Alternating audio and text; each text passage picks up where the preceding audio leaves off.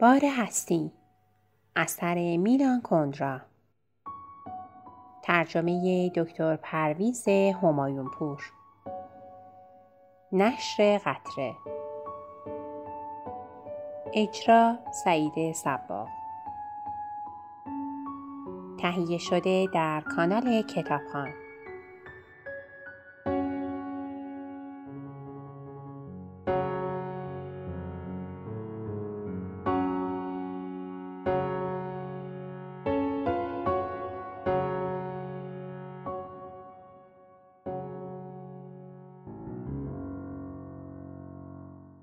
ترزا به خانه برگشت و بدون اشتها در آشپزخانه ناهار خورد. ساعت سه و نیم غلاده کارنین را بست و پیاده با او به هتلی که در آن کار می‌کرد در یکی از محلات حومی شهر رفت. چند ماه پس از بازگشت از زوریخ عذرش را از روزنامه خواسته بودند و او توانسته بود به لطف دوستان کاری به عنوان متصدی بار هتل پیدا کند. چون که مدت هفت روز از زره های روسی عکس برداری کرده بود سرانجام او را نبخشیدند. اشخاصی که همزمان با او کارشان را از دست دادن نیز به این هتل پناه آورده بودند. در حسابداری یک استاد سابق علوم الهی و در قسمت پذیرش یک سفیر سابق کار می‌کردند. او باز نگران زانوهایش شده بود. سابقه بر این زمانی که در شهرستان گارسونی می‌کرد با وحشت به ساق پاهای پوشیده از واریس همکارانش مینگریست. واریس بیماری تمام کسانی است که سراسر زندگی به راه رفتن دویدن یا ایستادن با دستهای پر میگذراند. با این همه کارش از سابق آسانتر بود. البته میبایست پیش از شروع کار های سنگین آبجو و آب مدنی را حمل کند ولی بقیه وقت پشت پیشخان می ایستاد و برای مشتریان مشروب میریخت و فاصله به فاصله گیلاس ها را با آب شیر کوچک آن طرف بار می شست. کارنین تمام مدت کار با حوصله در کنار پای او دراز می کشید. او وقتی حسابهایش را تمام کرد و پول را به رئیس هتل داد شب از نیمه گذشته بود. بعد از آن رفت تا با سفیر سابق که شبها کار می‌کرد خداحافظی کند. پشت پیشخان بلند قسمت پذیرش دری به اتاقکی باز می‌شد که در آنجا تخت خواب کوچکی قرار داشت و بالای آن تعدادی عکس قاب شده به چشم می‌خورد. سفیر سابق همیشه با اشخاصی دیده می‌شد که رو به دوربین میخندیدند یا دست او را میفشردند یا در کنارش سر میز بسیار بزرگی نشسته بودند و اوراقی را امضا می‌کردند در یکی از عکس ها به خوبی چهره خندان جان اف کندی در کنار سر سفیر شناخته می‌شد. آن شب سفیر با رئیس جمهور ایالات متحده گفتگو نمی کرد بلکه پیرمرد ناشناسی آنجا بود که به مجرد دیدن ترزا ساکت شد. سفیر گفت خانم یه دوستن. می‌تونی با خیال راحت صحبت کنی. سپس رو برگرداند و به ترزا گفت همین امروز پسرش به پنج سال زندان محکوم شده. ترزا دانست که در نخستین روزهای حجوم پسر این مرد سالخورده با دوستانش در ورودی ساختمانی را که یک قسمت ارتش روس در آنجا مستقر شده بودند تحت نظر گرفته بودند. آنها هیچ تردید نداشتند چکهایی که از آنجا خارج می‌شوند برای روسها جاسوسی می‌کنند. جوان و دوستانش خبرچینها را تعقیب و شماره اتومبیل آنها را شناسایی می‌کردند و به خبرنگاران یک فرستنده مخفی چک اطلاع می‌دادند تا به مردم خبر دهند. همچنین یکی از آنها را کتک زده بودند. مرد سالخورده گفت فقط یه عکس مدرک اوناست. تا لحظه که این عکس را به اون نشان ندادن منکر همه چیز شده بود. سپس یک بریده مطبوعات از جیب بغل خود بیرون آورد. این عکس تو روزنامه تایمز پاییز 1968 منتشر شده. جوانی که گلوی یک نفر را گرفته بود در عکس دیده می‌شد. اطراف آنها مردم به تماشا ایستاده بودند و بالای عکس نوشته شده بود مجازات یک خبرچی ترزا احساس آرامش کرد. این عکس را او نگرفته بود.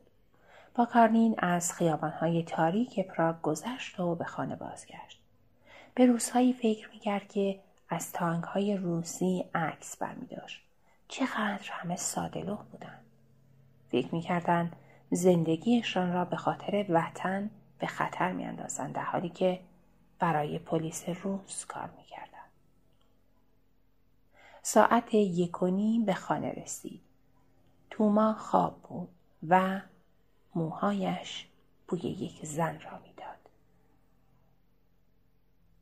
تنازی چیست؟ می‌توان گفت تنازی رفتاری است که امکان آشنایی را القا می کند بدون آنکه این امکان موجب اطمینان خاطر باشد. به عبارت دیگر تنازی وعده آشنایی است اما بدون تضمین به اجرای این وعده. مشتریانی که ترزا برایشان مشروب میریزد سعی می‌کنند با او باب آشنایی را باز کنند. آیا این زمزمه های مدام و پرتعارف پیشنهادهای غیر مستقیم داستانهای رک و بیپرده دعوتها لبخندها و نگاهها برایش نامطبوع است. ابدا این چنین نیست. او اشتیاقی زیاد برای عرضه تن خود این پیکر بیگانه که می‌خواهد آن را بدور اندازد احساس می کند. میل دارد تن را در امواج خروشان مهاجم رها کند. توما دائما میکوشید تا او بپذیرد که میان عشق و عمل عشق ورزی یک دنیا فاصله وجود دارد. اما ترزا هرگز این را نمیپذیرد. اکنون در میان مردانی قرار گرفته که کمترین جذابیتی برای او ندارند. راستی بودن با این افراد چه تأثیری روی او خواهد گذاشت؟ دلش می‌خواهد حداقل از راه وعده بدون زمانت یعنی با تننازی امتحان کند. اشتباه نکنی ترزا در پی انتقام گرفتن از توما نیست بلکه در جستجوی راهی برای رهایی از سردرگمی خیشتن است. او می‌داند که باری به دوش توماست. ترزا همه چیز را سخت و جدی می‌گیرد. همه چیز را فاجعه میپندارد. قادر نیست سبکی و جلفی شاد عشق جسمانی را درک کند. او مایل است سبکی را فرا گیرد. دلش می‌خواهد به او یاد دهند چگونه با بروز شود. اگرچه تنازی برای زنان دیگر یک خوی ثانوی و یک عادت است برای ترزا از این پس تنازی یک زمینه مهم تجسس و جستجوست که باید تواناییش را به اثبات رساند اما اینقدر مهم و جدی بودن نیز تنازی را از هر گونه سباکی توهی می کند و تنازی را اجباری حساب شده و زیادی می سازد.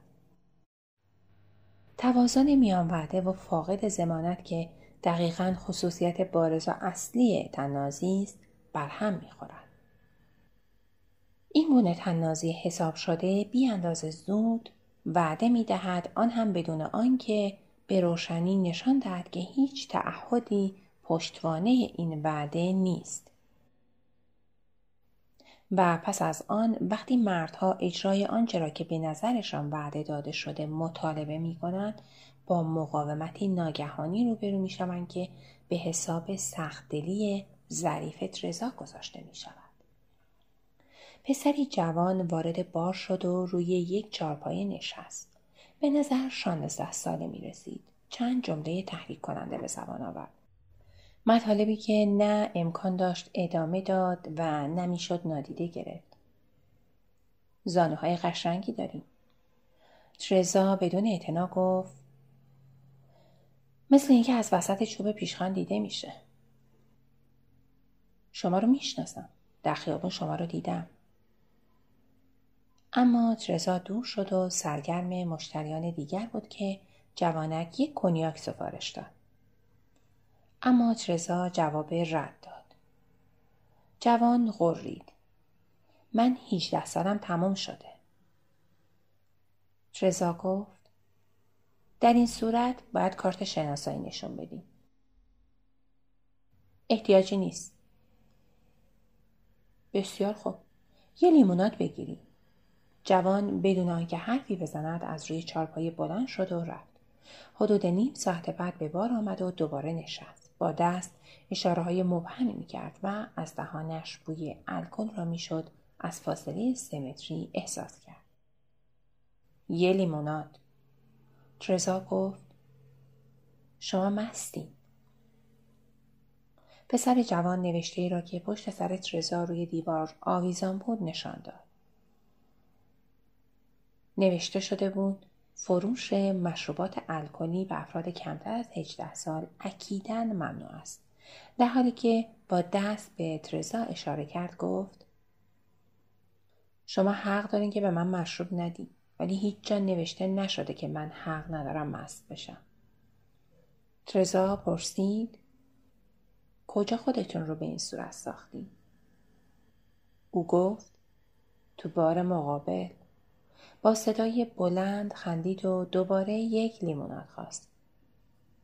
رضا گفت پس چرا اونجا نموندی؟ او گفت برای اینکه می‌خوام شما رو نگاه کنم. من شما رو دوست دارم. در حالی که این را می‌گفت چهرش به طور عجیبی در هم بود. رضا نمی‌فهمید که آیا جوان او را مسخره می کرد؟ می‌خواست با او طرح دوستی بریزد؟ با او شوخی کند؟ یا فقط مست است و نمی‌داند چه می‌گوید. به ناشار یک لیموناد جلوی او گذاشت و سرگرم مشتریان دیگر شد. به نظر می رسید جمله من شما را دوست دارم نیروی جوانک را به آخر رسانده بود. دیگر هیچ نگفت پول را بدون صدا روی پیشخان گذاشت و بدون اینکه ترزا متوجه شود بیرون رفت. جوان تازه خارج شده بود که یک مرد تاس کوچک اندام که سومین گیلاس ودکا را تمام می کرد شروع به صحبت کرد. خانم شما می‌دونید که حق نداریم مشروبات الکلی به افراد کمتر از 18 سال بدیم. اما من مشروب الکلی بهش ندادم. اون فقط یه لیموناد نوشید. من خوب دیدم شما چه چیزی توی لیمونادش ریختی. ترزا داد زد. راستی چه حرفایی از خودتون در میاری؟ مرد تاس گفت یه ودکای دیگه و اضافه کرد خیلی وقته که شما رو زیر نظر دارم. مرد درشتندامی که نزدیک پیشخان شده و ناظر تمام این صحنه ها بود دخالت کرد. خب خوشحال باشین که می‌تونین یه خانم زیبا رو نگاه کنین و حرف زیادی هم نزنین. مرد تاستاد زد. شما خودتو داخل نکن. به شما اصلا مربوط نیست. مرد درشتندام توضیح داد. می‌تونین توضیح بدین این جریان چه رفتی به شما داره؟ ترزا به مرد تاس ودکایی را که خواسته بود داد. او ودکا را یک ضرب نوشید. حسابش را داد و بیرون رفت. ترزا به مرد درشتندام گفت از شما متشکرم. مرد درشتندام در حالی که به نوبه خود بیرون می‌رفت گفت خواهش می‌کنم من یه کاری نکردم. چند روز بعد مرد درشتندام دوباره به بار آمد. ترزا مثل اینکه دوستی را دیده باشد لبخند زد. باید از شما بازم تشکر کنم. این مرد تاس اغلب اینجا میاد و بدجوری مزاحم میشه. اصلا فکرشو نکنی. چرا اون روز دنبال بهونه میگشت؟ آخه مست بود. یه بار دیگه خواهش می‌کنم اصلا فکرشو نکنی. مرد درشتندام در چشمان او خیره شد. بایستی به من قول بدیم. به شما قول میدم. او بدون اینکه چشمان خود را از چشمان رضا بردارد گفت خوشحالم که میشنوم چیزی رو به من قول میدی. هر دو دستخوش تنازی بودند. رفتاری که امکان آشنایی را القا می کند. حتی اگر این امکان بدون زمانت و کاملا فرضی باشد. مرد گفت چطور ممکنه تو بدترین محل ابراد به زنی مثل شما برخورد؟ و شما در بدترین محله ابراج چیکار می‌کنی؟